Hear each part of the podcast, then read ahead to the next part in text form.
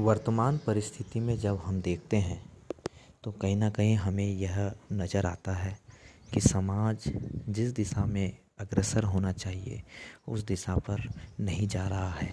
समाज में कहीं ना कहीं निम्न वर्ग की उपेक्षा हो रही है।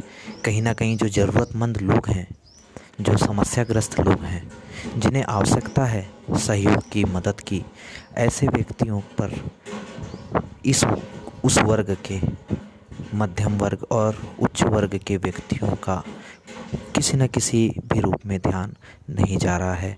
बहरहाल हम देखते हैं कि जो नौकरी पेशा वर्ग है और जो उच्च वर्ग है किसी समाज का तो वो वर्ग छोटे जो समूह हैं, छोटे जो लोग हैं, छोटे जो वर्ग हैं, उन पर अधिकार जताने की बेजा से करते रहता है।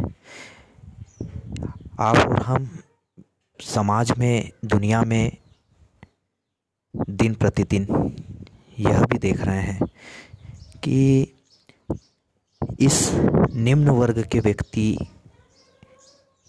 ये व्यक्तियों का जो अनुपात है, उसका अनुपात बहुत बड़ा है।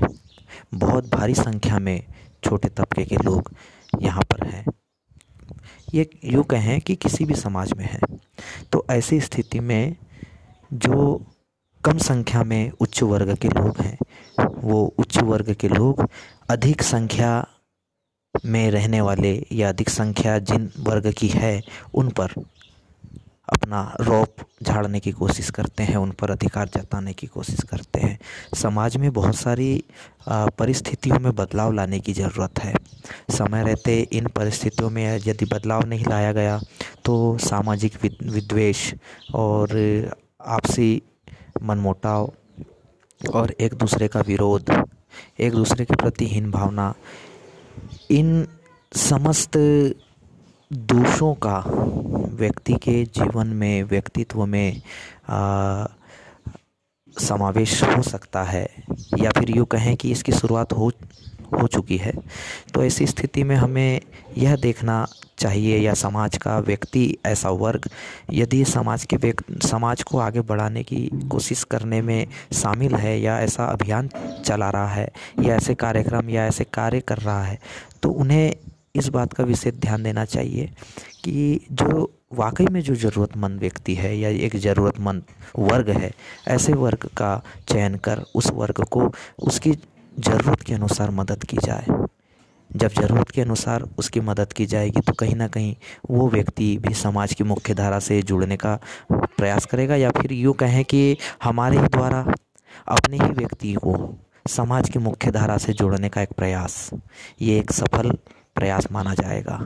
यदि समाज के उच्च वर्गों के द्वारा इस तरीके के प्रयास नहीं किए जाते हैं तो हमें भविष्य में विकराल रूप समाज के देखने को मिल सकते हैं। कहीं ना कहीं ऐसे समाज हैं, ऐसे वर्ग हैं, जहाँ पर देखने को मिल रहा है कि जिनका शिक्षा का स्तर बढ़ चुका है, जिनका आर्थिक स्तर बढ़ चुका है, जिनका सामाजिक दायरा बढ़ चुका है है ना? सांस्कृतिक दायरा बढ़ चुका है। तो ऐसी परिस्थितियों में इन लोगों का कहीं ना कहीं समाज में एक अलग स्थान होता है।